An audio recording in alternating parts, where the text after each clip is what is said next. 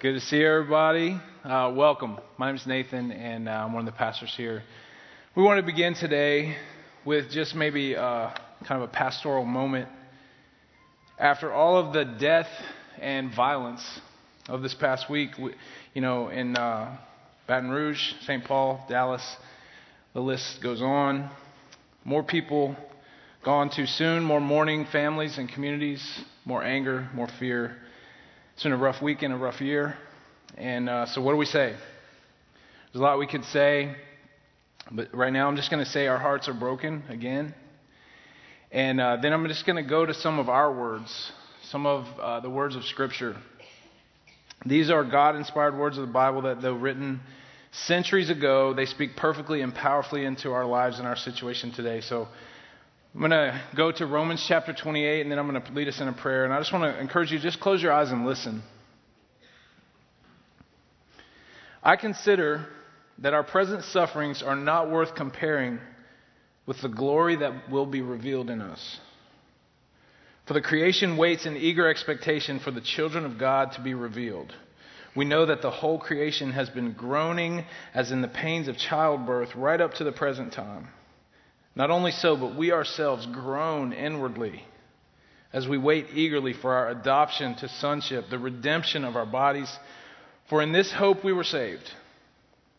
But hope that is seen is no hope at all. Who hopes for what they already have? But if we hope for what we do not yet have, we wait for it patiently. In the same way, the Spirit helps us in our weakness.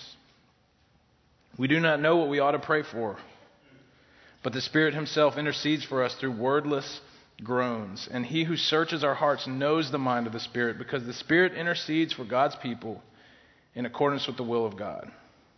And we know that in all things God works for good, for the good of those who love Him, who have been called according to His purpose. What then shall we say in response to these things? If God is for us, who can be against us? He who did not spare his own son, but gave him up for all, for us all, how will he not also, along with him, graciously give us all things? Who will bring any charge against those whom God has chosen? It is God who justifies. Who then is the one who condemns? No one. Christ Jesus, who died, more than that, who was raised to life, is at the right hand of God and is also interceding for us. Who shall separate us from the love of Christ? Shall trouble or hardship or persecution or famine or nakedness or danger or sword.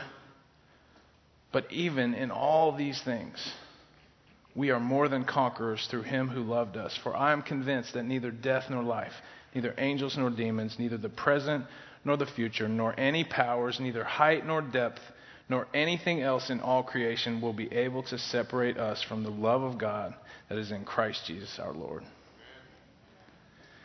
God, we just cling to these promises today. We are so sick and tired of the violence and death and hatred and fear. And we call out to you, God, to put a stop to it. Come near, do miracles, change things, heal our land. Jesus, if you would like to go ahead and just come back right now and set the world right, even today, we would love that. We pray, come, Lord Jesus. But if you continue to tarry in the meantime, in this in between time, we, we pray, God, for peace. Let there be peace on earth and let it begin with us. Guide us as we each, as individuals and as a community, seek to be part of the solution and not the problem. Help us to be bridge builders and healers and forgivers and light in darkness and cover us with your grace. In the name of Jesus, the Prince of Peace, we pray. Amen. It felt important to do that today. But now uh, we carry on and we move forward in our uh, in this series that we're in called Simplify. And I just got to start by fessing up, okay? Um, my family's going to be gone the next couple weeks uh, between two conferences and vacation, and so I blocked out. I said I'm not, I'm unable to preach those weekends, right? And then I I saw that, oh, I'm, gonna, I'm being asked to preach this weekend. And then I thought, oh, no, I'm preaching weddings on both Saturday and Sunday that weekend. So how's that going to work? I was like, I can't preach that weekend. Then I looked at it. I was like, well, if I move this, if I drive fast, you know, uh, I can actually do it, right? And Ben's like, yeah, I need you to preach that weekend. So I put my name down on it, and I looked at the, uh, the schedule, and it said, topic for the day, simplify, streamline your schedule. So I just like, as like Ben said last week, I come to you as a fellow struggler with busyness and an overfull schedule. I actually snuck in Ben's office and found his calendar. This is Ben's calendar for this month. It's really full and busy, right? A lot of good stuff on there. This this part here I noticed says pick up diapers for dog. Um, so I just wanted to show y'all he really is a busy guy, and uh, so that's Ben's calendar. and um,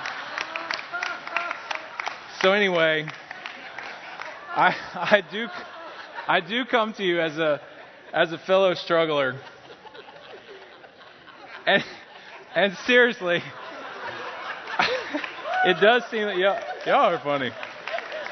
It does seem that we all are just thirsting for simplicity, right? We just, technology promised to simplify our lives, but it's done the opposite. And there's, there's so much energy around this topic. There's so many people going through this uh, this mid-sized group study and some small groups going through the study. And if you're, it's not too late to dive into that and go deeper with this. Stop at the connecting corner today.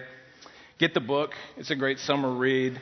I think we're all probably smart enough to know in this room that um, the complexity of our lives is not going to disappear. We're not going to do this series and all of a sudden your kids are going to come to you and go, you know, mom and dad, I just want to play one sport. That's all. Your boss is not going to come and just say, I've been so demanding. I apologize. You know, your, your sick relatives that you're caring for, they're not just going to magically get well. Your relational life is not going to all of a sudden get easy to navigate. So I think what we're looking for is what one of my favorite quotes by Oliver Wendell Holmes. He talks about how we're, what we're seeking is the simplicity on the other side of complexity. We're looking for something to help us live with focus and health and, and simplicity amidst the complexity of our lives. We come seeking and desiring a way of life that Jesus described at the end of uh, Matthew chapter 11. Listen to this from the message translation. He says, Are you tired? Are you worn out? Burned out on religion? Come to me. Get away with me and you'll recover your life. I'll show you how to take a real risk. Walk with me and work with me. Watch how I do it. Learn the unforced rhythms of grace. I won't lay anything heavy or ill fitting on you. Keep company with me, and you'll learn to live freely and lightly. Doesn't that sound good? Yes. Wherever you're at spiritually, whatever you think about Jesus or God or church, I believe that's getting at something we're all looking for. So, today we look specifically at the part of this that has to do with our time and our calendar and our schedule. And as we prepare to do so, just I just wanted to think about the fact that there are some tensions in the life of faith and in, in the Christian life. They're, they're not problems to be solved. They're just tensions to be managed, and they'll always be there. Things like, for example, should we be missional, like go and be, or should we be attractional, like come and see? Should we make more disciples? Should we really focus on that, evangelism and growing the church wider? Or should we focus on uh, discipleship and making better disciples and growing the church deeper? Should we focus on the transcendence of God, how big and awesome and beyond us God is, or the immanence and the nearness and the accessibility of God? Do we want to be historic or contemporary? Do we want to be relevant to culture or countercultural? Do we want to be, you know, global or local, church planting or multi-site, grace or truth? And the answer obviously is not either or on any of those things. It's both and. And we want to be a church that's comfortable in the uncomfortable places and who lives kind of with the and. And so, regarding the use of our time in, the, in this life, there's this tension that we need to acknowledge. And we're going we're gonna talk about between, between two biblical concepts. And I'm going to represent them today by two different scriptures we're looking at. And uh, the first one is this Ephesians chapter 5. It says this Be very careful then how y'all live. And there, by the way, there's this thing called the Texas uh, Bible plugin. If you use G- Google Chrome, you put it, it just changes all the you plurals to y'all. It's awesome. Uh, it says, not as, wise, not as unwise, but as wise, making the most of every opportunity, because the days are evil. Therefore, do not be foolish, but understand what the Lord's will is. So, this is a letter written way back at the beginning of the church, written by Paul to the church and the city called Ephesus. It was a busy port city, uh, the Roman capital of the province of Asia. It was the headquarters of the cult of uh, the goddess Diana or Artemis. He's writing to busy people just like us. And it's a letter about the new life we have in Christ and the new kind of society that emerges from that. And as we get into chapters 4 and 5, the new standards by which we are to live and to conduct our human relationships. And he says, be careful how you live, be thoughtful, be intentional, be purposeful, be wise, making the most of every opportunity. The Greek word translated making the most of that means it's like a marketplace word. It means like to redeem or buy back or to drive a hard bargain. If you've ever been in a lot of foreign cultures, you go to like a local market, and anybody who knows the deal says, don't just go pay the first price that they ask. The haggling and is a part of it, right? You got to drive a hard bargain, or you'll be laughed at. You know, there's like think of you as a fool. You don't go buy a car and just walk in and pay the sticker price unless you're, you know, made of money or whatever. But you got to drive a hard bargain, get the most that you can, right? And that's what we're to do with our time. Because why? Because the days are evil. Meaning that our time is precious. It's flying by, right? Meaning that the times we live in, in a sin sick world, they're in many ways morally corrupt. That's what the word means there. When we push back against that, right? We know that we don't naturally just drift into just wise, fruitful living.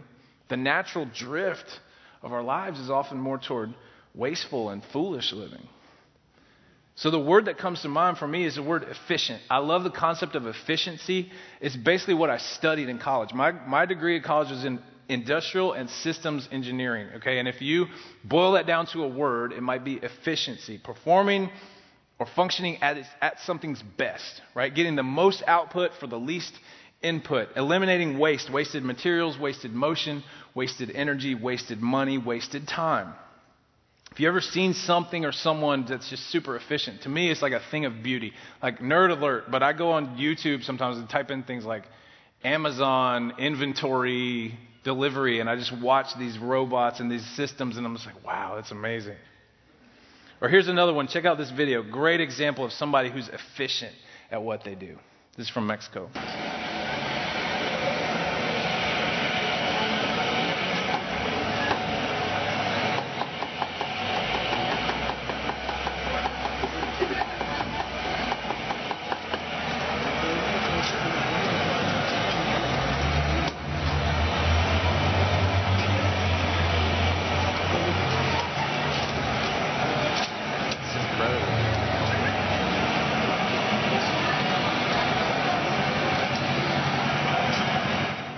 Amazing?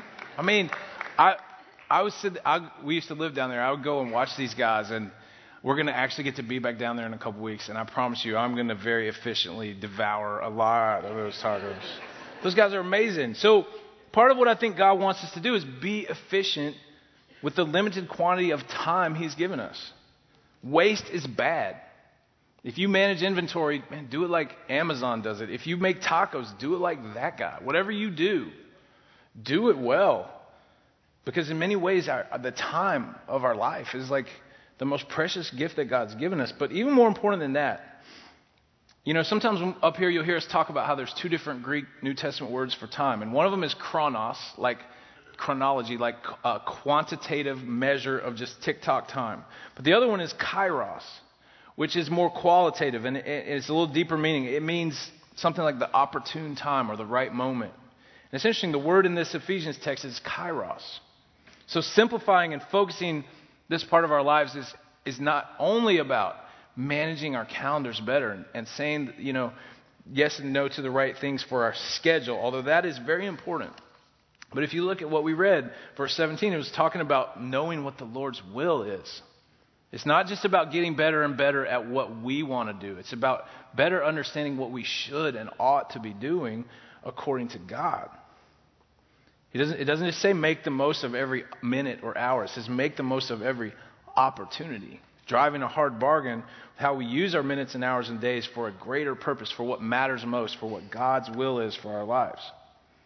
So, again, I think gathered here, we can all probably say we understand now that activity and productivity are not necessarily the same thing. Sometimes we fall into believing that. You know, we say we say I'm busy as if it's a synonym for I'm important, but that's not true, right? The old preacher D.L. Moody famously said, "Our greatest fear should not be of failure, but of succeeding at something that really doesn't matter." Jesus in Matthew 7, he says some pretty sobering words. He says, Not everybody who says to me, Lord, Lord, will enter the kingdom of heaven, but only the one who does the will of my Father. Many will say to me on that day, that last day, that judgment day, Lord, Lord, didn't we prophesy in your name and drive out demons in your name, perform many miracles? And he says, Then I will tell them plainly, I never knew you. Away from me. I think that should scare us a little bit in a good way toward being more careful and more wise in how we're actually using our time, whether or not it's actually pleasing God. But you know, much better than a fear motivation is a love motivation. There's a bunch of other scriptures that just talk about how, like, the joy and the privilege of serving God with our lives. And we're called, we're called co laborers with God when we follow Christ. That's amazing. We're, we're told to persevere and to strive ever onward and upward. There's a lot of like athlete imagery in the New Testament that talks about things like pushing ourselves, working hard, getting better. what we do, how we live, how we spend our one precious life, it really matters. So we give our all and we drive a hard bargain. We make, make the most of the time. And I just have this, this growing conviction in my life as the years fly by ever faster as I hopefully continue to be transformed and to mature in my faith, I just feel called by God to be increasingly efficient and effective for Him and His kingdom purposes. I'm less and less okay with waste, with just foolish use of resources entrusted to me, especially my time. I'm less and less okay with just comparing, taking the easy way of just comparing myself to somebody ever, uh, somebody else who just doesn't get it. You know, like, oh well, I'm so I'm doing so much better than them, so I'm good. No, I have to compare myself to my best potential self, to my mentors and heroes, to Jesus most of all, and I have to work hard to max out my kingdom potential. I owe that to my King, my Savior. But see, here's the tension. Whenever I get all that like really cooking and really in my head and heart, all revved up, I'm out there trying to conquer the world for Jesus. Without fail, God speaks through something or somebody and reminds me of this other half of the tension, and that we're going to represent that with this scripture today. Psalm 46:10 says this: "Be still and know that I'm God." Interestingly, sometimes very frustratingly, when we get all go, go, go with God, we're just getting after it. We think we're doing just what He wants us to do. God says, okay, now stop. This is a concept known as the Sabbath.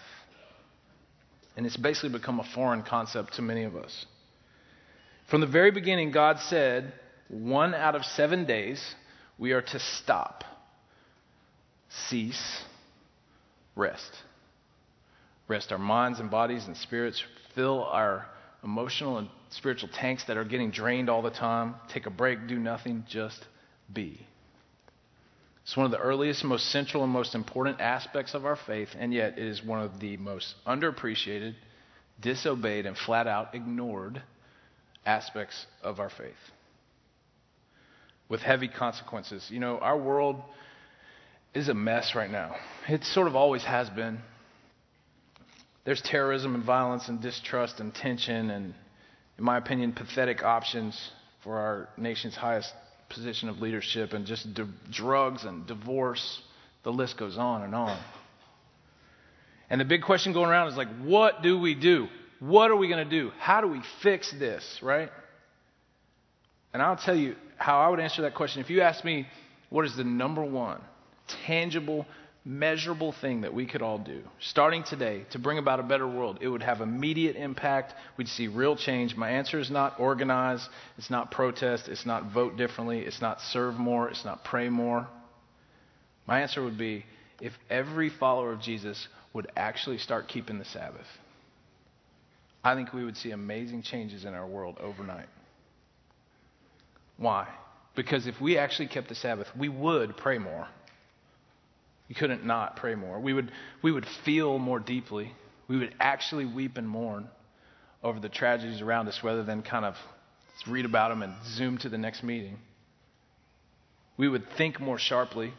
We'd be more thoughtful and measured in our communications, quicker to listen, slower to speak, slower to become angry. The amount of foolish things tweeted and posted online by Christians would just plummet.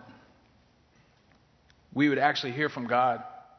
So many Christians I know are living their lives going around like, God, why don't you just speak to me? Tell me your will for my life. Answer this question I have. Tell me, tell me, tell me. And they're just rushing around, and God's like, I'm, tr- I'm trying. I'm trying to catch up with you and ha- have you stop for a second and listen to me.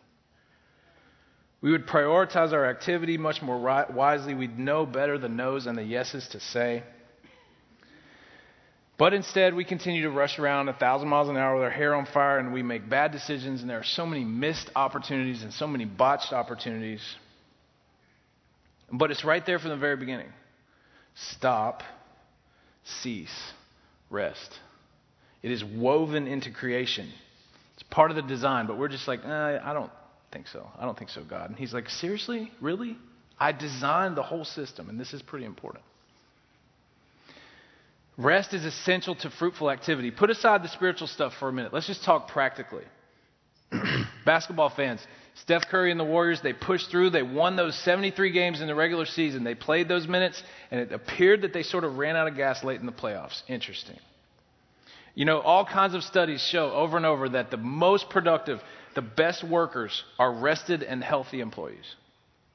I grew up right, right around where Chick fil A uh, grew up and where Chick fil A people are, uh, the headquarters and everything. And um, they're famously closed on Sundays, right? And that we know that's primarily a spiritual decision. It's second, secondarily, it's a family decision. But interestingly enough, anytime I've ever heard anybody ask Chick fil A leadership, uh, what about all the millions of dollars you're forfeiting by being closed one out of every seven days? They do the calculations. You could be making millions and billions of more dollars. And they say, no, no, no, no, no. That's also the best business decision we've ever made. They believe that's a big reason why they make all the millions that they do the other six days. That's interesting, right? So let me remind you again of this helpful. We talked about this a couple months ago. We say this over and over, but it's a helpful framework we use around here to help keep the Sabbath. And I'm just going to go back to it. One, we talk about divert daily. In the Simplified book, Bill Hybels talks about chair time. This, we talked about three chairs. Here's the fourth chair, a rocking chair. Okay. Uh, 15 minutes a day, where do you sit and just be with God? Open the Bible, pray. I'm a pastor, and it is shocking how, how awful I can be at this part of my life for stretches. Uh, and it's, it's also shocking just the obvious difference that it makes in my life when I am or when I'm not doing that. Speaking of shocking, listen to this. 2014, University of Virginia, they did a study People were asked to sit alone for a few minutes with no access to cell phones, books, or other distractions. In the room was a device like a cattle prod that gave harmless but uncomfortable electric shocks. Everyone agreed to experience one shock at the beginning of the session. After feeling it, they all stated unanimously that they would pay money to prevent more shocks. But additional shocks were optional. They left the cattle prod in the room, and participants were asked only to remain seated, stay awake, entertain themselves with their thoughts for 15 minutes. The researchers expected that people might appreciate the chance to sit quietly and think, but most participants rated the experience as boring and unpleasant. And listen to this one fourth of the women and two thirds of the men voluntarily chose to administer additional electric shocks to themselves rather than sit alone with their thoughts for 15 minutes. this is insanity. This is sickness. And this is normal for us. Two thirds of you guys. Good job. But Christians, we're weird, right? We're supposed to actually choose to sit alone with our thoughts, partly because precisely because we don't know we know that we're not alone. We sit alone, we know we're never alone. God is with us. And so through prayer, through quiet, through the pages of the Bible, he speaks to us. So get yourself a rocking chair or find your spot where you're going to do your chair time every day. Next, we like to say withdraw weekly, like a whole day stop and cease and rest. Be still. I'm actually better at this one than the daily one. I've just learned that if it doesn't happen, I'm not much good to anybody. I'm tired, I'm grumpy, rude. I start to get physically sick. My body wears down. And I you know, I work on Sundays. Some of you do too, so I have to find another time. I know this is hard. I know some, some of you out there thinking, this guy does not get my life. I'm working three jobs. I do not have time. I, I get it. I see you. I feel for you. And that's real. But listen, I can't let you off the hook. This is one of the Ten Commandments honor the Sabbath, keep it holy. And worship weekly. That's a part of this one. You know, there's a lot of Christians I know. They're like, come on, God, speak to me. Tell me what you, I mean, just show me something. Tell me something. And then when it comes to weekly worship attendance, going to church, it's like a coin flip. It's like the, lowest priority thing ever. It's like, ah, maybe we will, maybe we won't. Statistics these days show that members, like committed people, are coming less and less, less often. But if you want to hear from God, well, take, make the most of a weekly opportunity to be where God, where His Word is taught, where His presence is invoked and invited. It should be a part of your Sabbath, and it's called, it's part of the design. And we say quit quarterly. And I've been blessed. The last couple years, I've started this rhythm of quarterly spiritual retreat where I go away, I have reading and silence and solitude and teaching. And um, I'm just telling you, I'm doing that the rest of my life.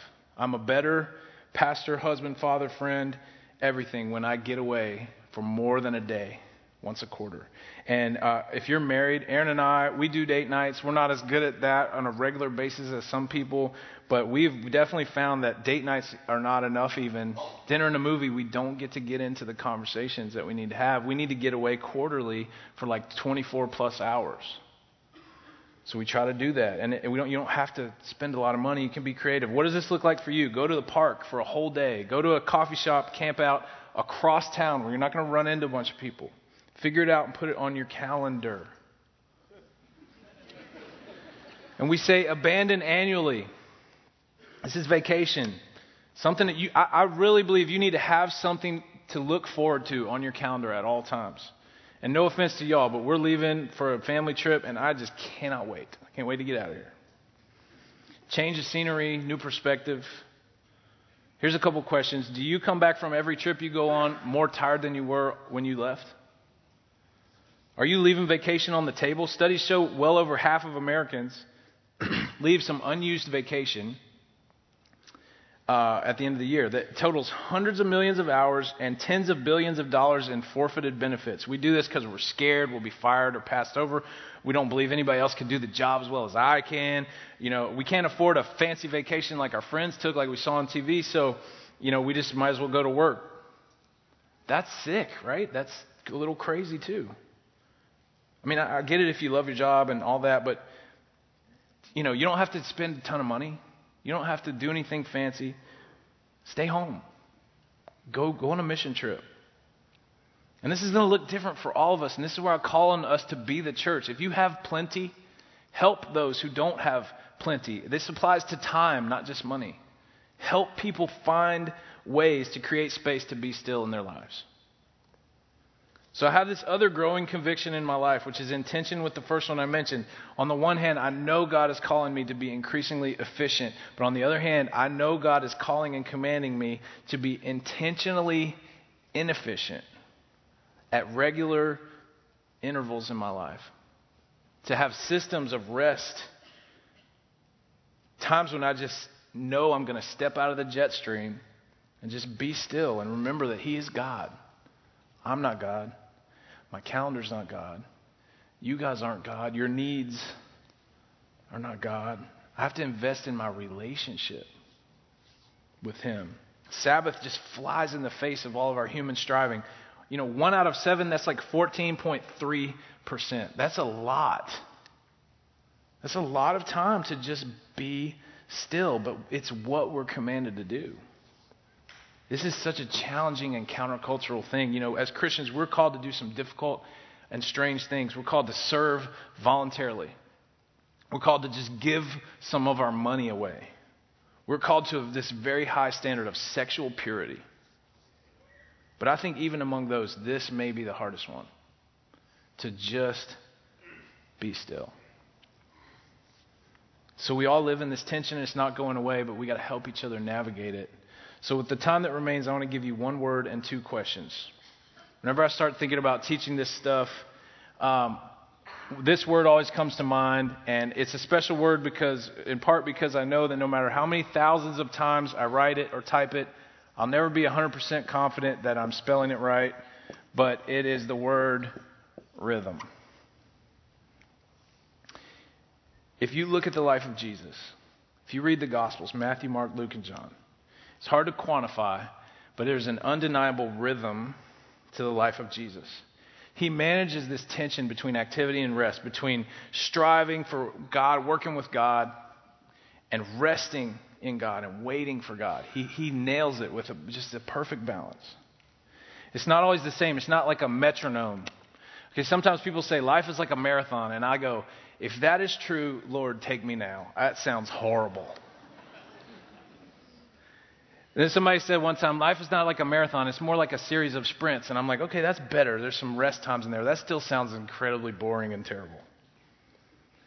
To me, life, I think life is like a, more like a game of basketball, game of football, game of baseball. Now we're talking. There's an ebb and a flow.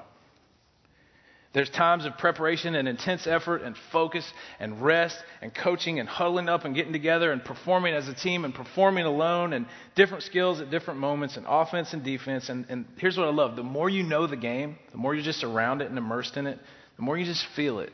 You just get the rhythm and the ebb and the flow. And it's like that with the life of Jesus. And by the way, it's like that in the lives of the people that you admire who really are walking with Jesus. It's attractive, it's winsome, it's the system working as it's designed. It is the unforced rhythms of grace. It's a glimpse of the abundant life that we're promised in Christ. Jesus, he moves at different speeds at different times, but he's never, he's never once in a hurry. He has time to be interrupted. Many of the greatest stories of Jesus happen when he's interrupted from this other thing he's on his way to do. He has times with big crowds, smaller groups, intimate times with his closest friends, times alone with God, times of sleep and rest. The more you immerse yourself in the gospel story, the more you will pick up on the rhythm of the life of Jesus and begin to adopt it in your own life. So here's your homework for the summer, for this week. Pick one of the gospels Matthew, Mark, Luke, or John. Start with one and just start reading it and ignore the verse numbers and ignore the little section headings and read it like a story and just read it look with an eye toward the rhythm of the life of Jesus. And then lastly, we got these two questions. And the first question is this. And this is the question that I'm tempted to make the first thought of my day every day. What do I have to do? And this means, do I have to? You know, it's so easy to just wake up and start, all right, to do list, what do I got to do? But here's the second question. This is the, question Bill Hybels poses in the, this week's chapter of the book. Um, and it's a better question. Who, this means do I want to be? That's a better question. It's not one that everybody actually asks, but Christians, Christ followers, ask it. Because here's the deal if you lead with this question, you're going to get your answer to this question. It's going to shape who you become. There will always, always, always be more things to do than there will be time to do them in. Good things. If you start with what do I need to do, I promise you this there will be lots of people in your life your friends, your parents, your kids, your spouse, your employees, your bosses, your pastors, people on TV, marketers and advertisers, well meaning people who really care about you, strangers who just want to use you, enemies who want to destroy you, even the devil himself will gladly continue to hand you things to fill up your schedule, to overfull, and your life will be overstressed. And you, you'll give in over and over to the tyranny of the urgent. And as you do over time, the things you continually choose to do will shape who you become and who you are. The line that stuck with me most from Ben's sermon last week was something like, Our lives essentially are the sum total of the yeses that we say. And that's so true. The things we say yes to, doing, shape who we are. And one of the most heartbreaking things in ministry and in life is just seeing someone who's kind of toward the end of their, their time.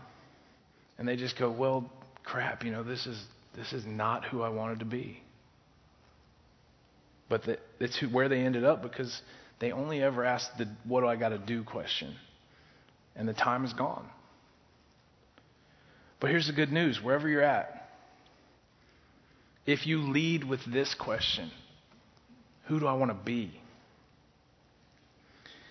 It will give you perspective that will shape how you answer this question, how you put things on that list, running things through the filter of who you want to be, and hopefully shaped by who God wants you to be, who He designed and created you to be. It will shape everything that you decide to do. And it really is that simple. It's not easy, but it's simple. Begin with being and let that guide all of your doing. So I hope that you'll go home this week and do some stuff.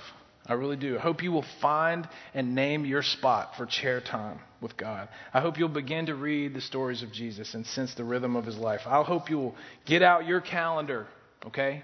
Put some Sabbath times on it. Here's, here's another homework assignment. Get your calendar, whatever it is. If it's a paper calendar, if it's on your phone, get it out. If you have a family, wherever it is, lay it in the middle of the table and pray over it. Put your hand on it and pray for it. And then after you've done that and committed it to God, then start to write some things on it. Turn off your phone. You could do, I invite you to, if you want, to do that even right now, just for the rest of the time we're here together, to prove to yourself that you can do it and survive it. Make the most of your time. Seize some opportunities this week for God. But we're going to start this moment not with doing, but with just being. So I'm going to move over to this chair and I want to invite you to close your eyes. Breathe deeply. Maybe place your palms up and open, showing openness to God. And I want you to listen to God speaking these words to you now. Be still and know that I'm God.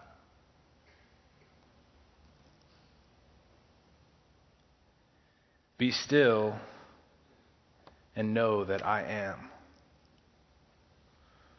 the great I am, the Alpha and the Omega, the beginning and end.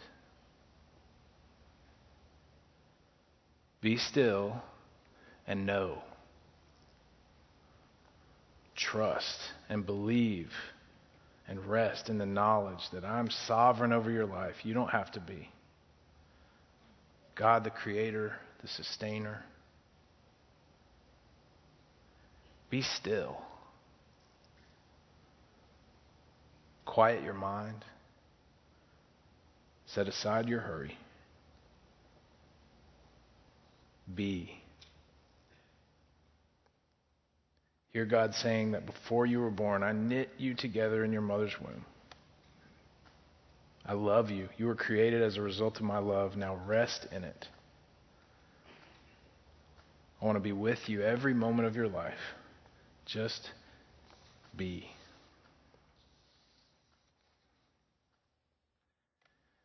God, help us to simplify our lives and truly let you be Lord over our calendars and schedules. Bring simplicity on the other side of complexity and give us wisdom. Give us strength and courage to honor and obey you by keeping the Sabbath. Help us to get over our fear of missing out based on assurance that we're going to live with you forever. May our lives reflect the rhythms of Jesus, and may the watching world be drawn toward you as a result. Help us to live well in the tension between making the most of the precious gift of time through active faith and being still in life restoring times of just resting alone in you. Holy Spirit, you are welcome here. We welcome you into every moment of our lives, beginning with this one right now. This is our prayer in the name of Jesus. Amen.